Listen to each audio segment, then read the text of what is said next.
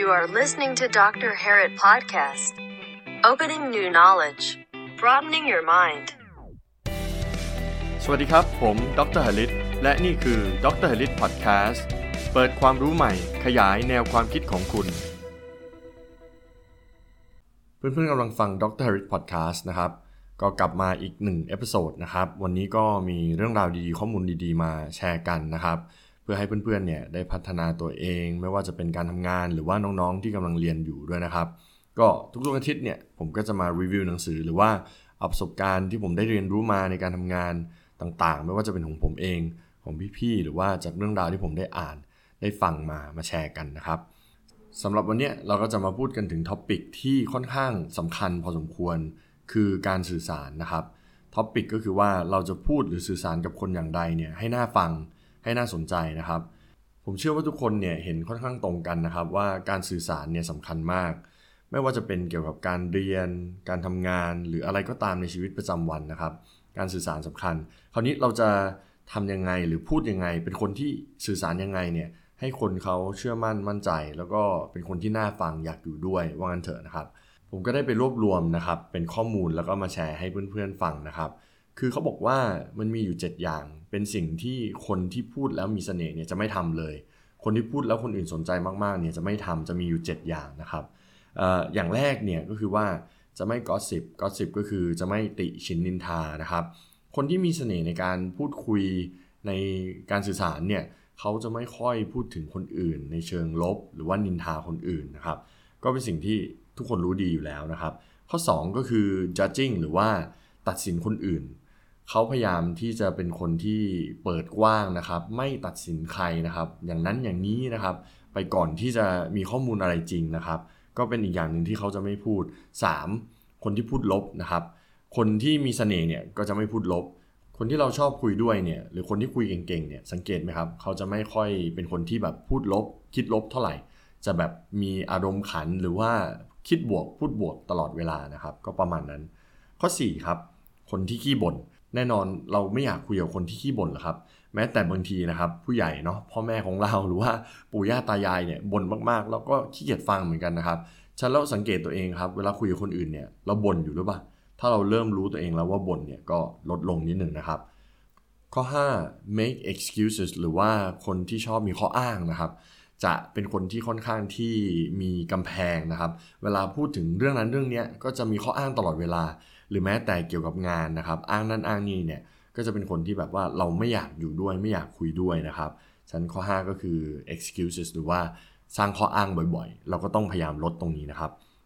ส่วนข้อ 6 ครับ exaggeration หรือว่าคนที่พูดโอ้อวดใหญ่โต พูดเวอร์นะครับ เหมือนกับว่าใส่ไข่เยอะๆ เรื่องนั้นเรื่องนี้นะครับ สังเกตได้ถ้าคนแบบนี้มาเริ่มพูดเริ่มคุยกับเราเนี่ย เราเริ่มรู้แล้ว โอ้โหโม้แล้ว พูดไปถึงเรื่องนั้นเรื่องนี้แล้วก็โยงเรื่องนั้น เป็นเรื่องใหญ่โตเลยประมาณนี้ เราก็ไม่อยากที่จะคุยกับเขา ฉะนั้นต้องสังเกตตัวเองนะครับว่าเวลาเราเล่าเรื่องอะไรหรือพูดเรื่องอะไร เราใส่ไข่มากเกินไปหรือเปล่า เราจินตนาการเวอร์วังไปหรือเปล่านะครับ ก็ต้องสำรวจตัวเองนะครับ ส่วนข้อ 7 ข้อสุดท้ายที่เขาจะไม่พูดนะครับ ก็คือ dogmatism หรือว่าการที่เราพูดถึงเรื่องต่างๆเนี่ยเราก็ไม่ได้มีข้อมูลจริง คือเดาเอา หรือคนนั้นบอกอย่างนั้น คนนี้บอกอย่างนี้อะไรประมาณนี้นะครับ คือ พูดง่ายๆว่าสร้างเรื่องขึ้นมาโดยไม่มีแก่นสารนะครับ พูดไปเรื่อยอะไรประมาณนี้ก็จะเป็นกลุ่มคนที่เราไม่อยากคุยด้วยเนาะฉะนั้นแล้วตัวเราเองเนี่ยเวลาที่จะพูดเรื่องอะไรเนี่ยก็เช็คนิดนึงว่าข้อมูลมันตรงหรือเปล่าเราได้มีพื้นฐานอะไรยังไงหรือเปล่าไม่ใช่พูดลอยๆ พูดไปเรื่อยนะครับ นั่นคือ 7 สิ่งนะครับที่คนที่มีเสน่ห์เนี่ยในการสื่อสารเนี่ยเขาจะพยายามหลีกเลี่ยงไม่พูดกันนะครับ ก็ลดตรงนั้นได้ก็สังเกตตัวเองแล้วก็พยายามลดดูนะครับ เดี๋ยวผมสรุป สั้นๆก่อนมีอะไรบ้าง อย่างแรกก็ติชินนินทาข้อ 2 ก็คือพูดตัดสินคนอื่นนะครับ ข้อ 3 ก็คือพูดคิดลบตลอดเวลาข้อ 4 ขี้บ่นครับ ข้อ 5 ก็จะเป็นพวกข้ออ้างต่างๆ ข้อ 6 เนี่ยพูดเวอร์วังนะครับ ข้อ 7 นะครับก็พูดไปเรื่อยไม่มีข้อมูลนะครับ ก็ประมาณนั้น 7 ข้อนะครับ คราวนี้ตัวเราเองเนี่ยจะทำยังไงให้เรามีเสน่ห์มากขึ้นในการพูดในการสื่อสารกับคนอื่น มันก็ มีสรุปเหมือนกันครับ ผมสรุปออกมาได้เป็น 4 อย่างนะครับ ที่ไปอ่านมาแล้วก็ไปฟังมาบวกลบคูณหารมา คิดว่า 4 อย่างเนี้ยมันดีก็เลยเอามาแชร์นะครับสำหรับอย่างแรกนะครับ เราจะต้องมี honesty หรือความจริงใจ เวลาเราพูดคุยกับใคร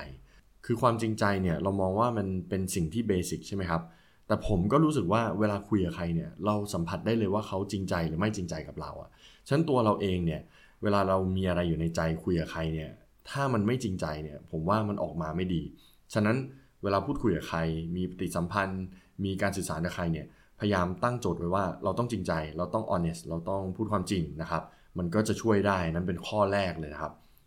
ข้อ 2 เราจะต้องเป็นตัวของตัวเราเองนะครับ หรือว่า authentic นั่นเอง พูดง่ายๆว่าเราไม่ต้องการก๊อปคนอื่น ผมเห็นนะครับบางคนเนี่ยพยายามที่จะพูดให้เก่งขึ้น สื่อสารให้เก่งขึ้น แล้วก็ไปพยายามก๊อปคนนั้นก๊อปคนนี้มาเป็นแบบนั้นเป็นแบบนี้นะครับทำเสียงแบบนั้นทำตัวแบบนี้ ผมว่าสุดท้ายแล้ว มันฝึกกันได้นะครับ แต่ว่าสิ่งที่สำคัญที่สุดเลยก็คือว่าเราต้องรู้ว่าตัวเราเองเนี่ยคือใคร เราจะพยายามไปบิดเบี้ยวเป็นคนอื่นเนี่ยมันก็มองออกนะครับ ฉะนั้นเราเป็นตัวเราเนี่ยดีที่สุดนะครับ ส่วนข้อ 3 ครับ respectful หรือว่ามีความเคารพในผู้อื่น และเคารพในตัวเราเองพูดง่ายๆว่า ต้องมีความนอบน้อมนิดนึงนะครับ ไม่ว่าจะพูดกับผู้ใหญ่หรือเด็กนะครับ หรือเพื่อนเนี่ยผมคิดว่าเราต้องมีความเคารพในความคิดเห็นมุมมองของผู้อื่นนะครับ แล้วก็ตัวตนที่แตกต่างของแต่ละคน ถ้าเรามีจุดเนี้ยคนก็จะชอบที่จะคุยกับเรามากขึ้นนะครับ ผมเชื่อแบบนี้นะครับ แล้วข้อสุดท้ายครับ มีความแม่ตา มีความรัก ให้กับคนที่เรากำลังพูดด้วย หรือว่าแคร์ในความรู้สึกของเขาเนี่ยมันก็จะช่วยให้ การสื่อสารต่างๆเนี่ยมันดีขึ้นมันรู้สึกเหมือนกับว่า เป็นเพื่อนเป็นครอบครัวเดียวกันมากขึ้นนะครับ อันนี้ก็ใช้ได้กับที่ทำงานเหมือนกันนะครับ ไม่ว่าจะเป็นผู้ร่วมงานหรือว่าลูกน้องหรือว่าเจ้านาย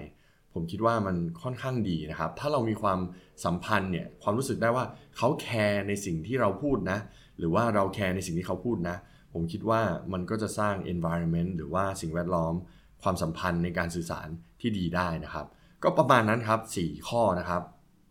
honesty นะครับ ความจริงใจ ข้อ 2 ก็คือเป็นตัวของตัวเองนะครับ ข้อ 3 ก็คือว่าเคารพซึ่งกันและกัน ข้อ 4 ก็คือแคร์กันและกัน รักกันและกัน แม่ตาใน message หรือว่าข้อความต่างๆ ที่เราจะแชร์กันพูดคุยกันนะครับ ผมคิดว่าก็จะทำให้คนอื่นเนี่ยเขาอยากฟังเรามากขึ้นนะครับ ก็ประมาณนั้นครับก็จะมีทั้งหมด 7 ข้อสิ่งที่คุณไม่ควรทำไม่ควรพูดนะครับ เวลาที่จะสื่อสารกับใคร และ 4 ข้อสิ่งที่คุณควรทำควรฝึกควรพัฒนา ผมเชื่อว่าถ้าเราสามารถฝึกแล้วก็คำนึงถึง 7 ข้อกับ 4 ข้อนี้ได้เนี่ยคุณจะเป็นคนที่สามารถสื่อสารพูดคุยกับคนอื่นทำให้คนอื่นเนี่ยอยากคุยกับคุณอยากฟังคุณมากขึ้นได้นะครับไงเพื่อนๆลองไปทำดูนะครับ ถ้าเพื่อนๆชอบ episode นี้ครับผมฝากเพื่อนๆ follow ผมในแพลตฟอร์มต่างๆนะครับ Spotify Apple Podcast หรือ YouTube ก็ได้นะครับ แล้วยังไงเราเจอกันใหม่ใน episode หน้า สวัสดีครับ